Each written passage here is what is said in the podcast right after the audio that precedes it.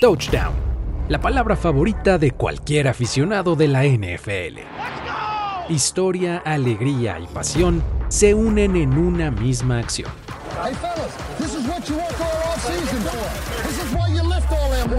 Recordemos 10 touchdowns icónicos anotados en el Super Bowl y las historias que los acompañan. Bienvenidos a Touchdown. Touchdown. Con Carlos Grospe.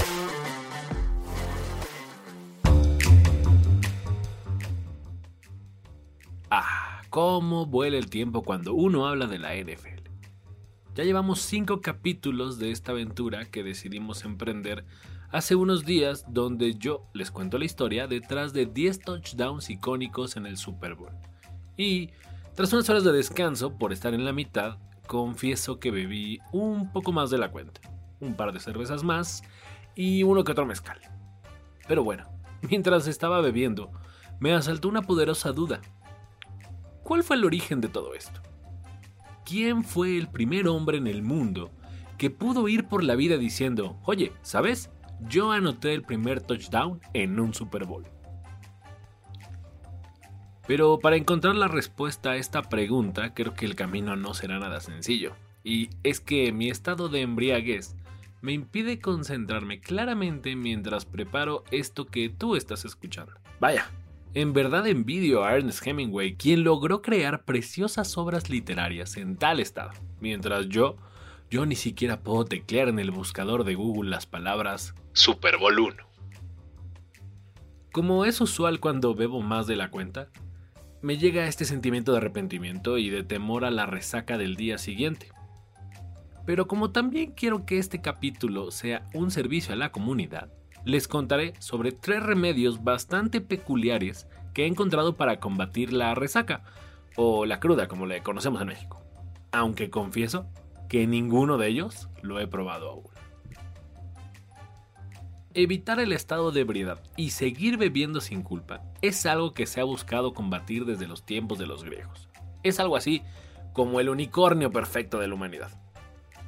En el caso de los griegos, según esta antigua cultura, si pones un pedazo de amatista en tu trago mientras lo bebes, este no causará estragos. Dato cultural, la palabra amatista significa no intoxicado. El segundo es más tradicional, y es que dicen que los poderes curativos de un buen cóctel vuelve a la vida junto a una cerveza fría. Mm, si bien igual y no te la quita la resaca, al menos te harán pasar una hora deliciosa disfrutando de estos dos manjares de la vida. Si no conocen lo que es el vuelve a la vida, búsquenlo. El tercer remedio parece ser el más complicado de todos, ya que requiere de ciertas condiciones específicas para ponerlo en práctica. Y, al menos según investigué, solo hay una persona en la historia que públicamente declaró haberlo logrado con resultados milagrosos. ¿Quieren evitar que la resaca de un domingo sea una experiencia complicada y dolorosa? Lo único que tendrás que hacer es ganar un Super Bowl. Si no me creen, Busquen la solución de Max McGee, receptor de los Green Bay Packers del mítico Vince Lombardi. Ahora, les voy a pedir que saquen pluma y papel para anotar este remedio infalible para tener la mejor resaca de tu vida. Paso número 1. Viola el toque de queda impuesto por tu equipo una noche antes del Super Bowl y dirígete al bar más cercano. Una vez ahí, bebe tanto como quieras, hasta saber que al día siguiente no habrá manera que te zafes de esa gran resaca que te espera. Paso número 2. Dile al jugador titular de quien eres suplente que te encuentras muy mal. Es más, confiésale que te fuiste a beber una noche antes y que más le vale no lastimarse, porque de lo contrario, tendrás que entrar al campo. De más está decir que la ley de Morphy nos ampara en esto, ya que como supones, un par de jugadas más tarde, el titular se lesiona. Paso número 3. Olvida tu casco en algún lugar que no recuerdas tras tu borrachera y pídele prestado uno a un compañero, mientras tu head coach, uno de los más ganadores en la historia de la liga, te mira con mirada fulminante para que te metas al campo y ayudes a su ofensiva a anotar. Paso número 4. Haz como que entiendes lo que te dice tu coreback y sal corriendo al centro del campo. Contorsiona tu cuerpo hacia atrás, intentando agarrar un pase atrasado que, de fallar, terminará en las manos del defensivo. Obvio, agárralo a una mano y tras asegurar el balón, dirígete a las diagonales, convirtiéndote así en el primer hombre en anotar un touchdown en un Super Bowl.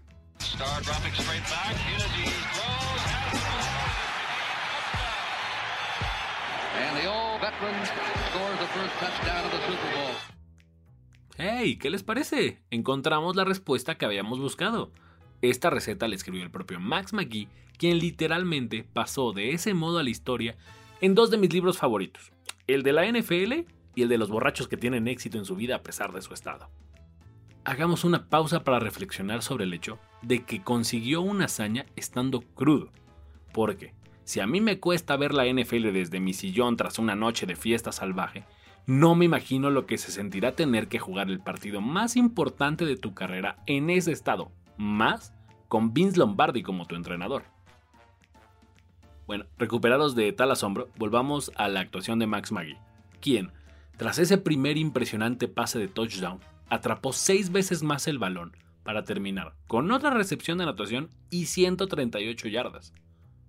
Una actuación digna de MVP aún en la actualidad si me lo preguntan a mí. Pero ya sea por justicia divina, o que tal vez alguien se dio cuenta cómo logró esas estadísticas, es que la vida no lo premió con este reconocimiento. Y es que así, como este programa en ningún momento busca fomentar el abuso del alcohol, la NFL tampoco vanaglorió a McGee con esa distinción, la cual terminó en las manos de Bart Starr, el coreback de Green Bay, quien lanzó para 250 yardas aquel día. Pero que nadie se confunda. Magui tampoco tenía problemas con la bebida. Simplemente fue alguien que salió a divertirse antes de tiempo o para celebrar la exitosa carrera que para entonces ya tenía. Todo a las órdenes de Vince Lombardi, head coach que dio su nombre al trofeo que hoy conocemos y que es el deseo de 32 equipos y millones de aficionados cada año.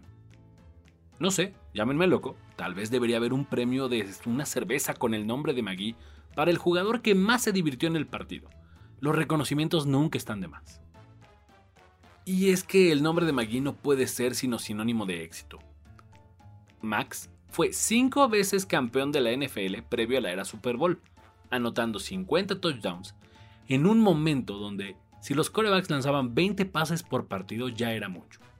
Tras su actuación en el Super Bowl, el veterano receptor firmó otro aceptable rendimiento un año después, en el Super Bowl 2, donde tuvo una recepción de 35 yardas que inclinó el partido cuando el marcador se encontraba en un apretado 15-6 favor Green Bay.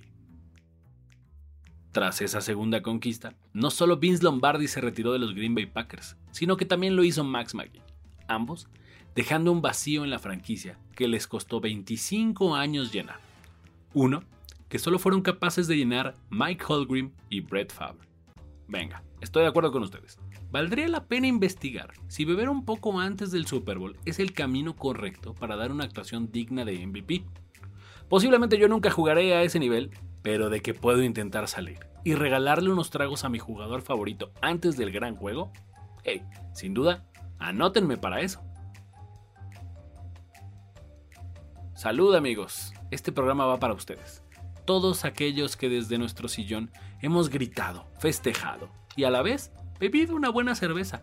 Tal vez no lo sabemos, pero Magui nos puso el camino. Hay que llegar crudo al Super Bowl.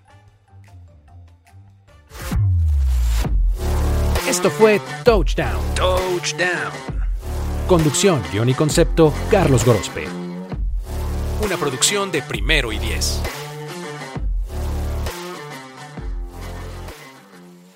Hey guys, it is Ryan. I'm not sure if you know this about me, but I'm a bit of a fun fanatic when I can. I like to work, but I like fun too. It's a thing. And now the truth is out there. I can tell you about my favorite place to have fun. Chumba Casino. They have hundreds of social casino style games to choose from with new games released each week. You can play for free anytime, anywhere and each day brings a new chance to collect daily bonuses. So join me in the fun. Sign up now at ChumbaCasino.com. No purchase necessary. VGW. Void were prohibited by law. See terms and conditions. 18 plus.